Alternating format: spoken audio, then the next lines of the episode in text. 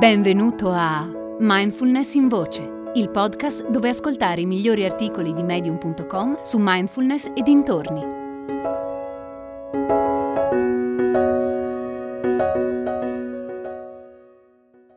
Dentro ai pensieri?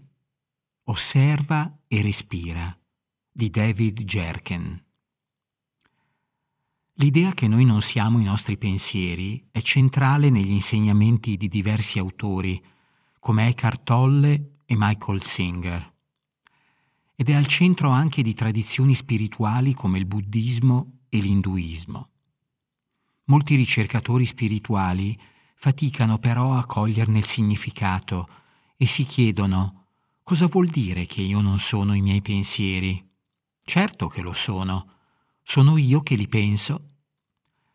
In realtà quei pensieri sono il risultato dei nostri condizionamenti, e non hanno niente a che fare con la nostra vera identità.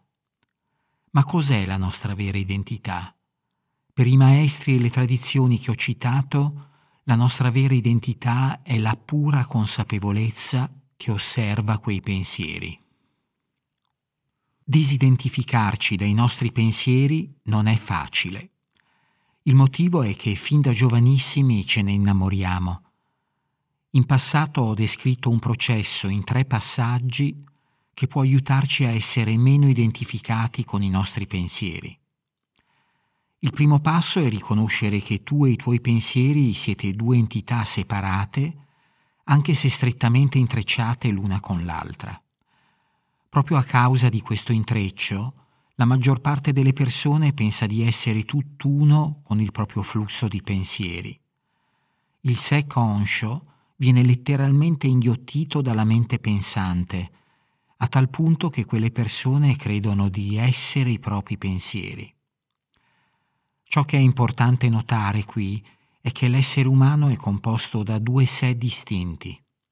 Un sé conscio, che corrisponde a chi sei veramente e che esiste solo quando sei radicato nel momento presente, e un sé inconscio, egoico, che sequestra continuamente la tua attenzione e ti rende ostaggio dei tuoi pensieri.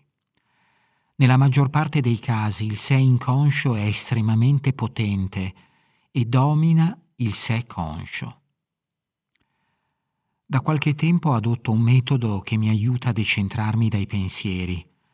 Che stia praticando in modo formale o informale, quando noto che la mia attenzione si è distratta presso a dei pensieri, dentro di me mi dico, ok, mi sono distratto a pensare, riporto l'attenzione al qui e ora. Ma faccio anche qualcosa in più, e cioè aggiungo la frase questi pensieri sono come ogni altro fenomeno che accade nella mia esperienza di adesso. Sono come il rumore della macchina che passa e si allontana, come il ronzio del ventilatore nel mio ufficio, come il mio respiro a cui presto attenzione e come la calma che osservo nella mia mente.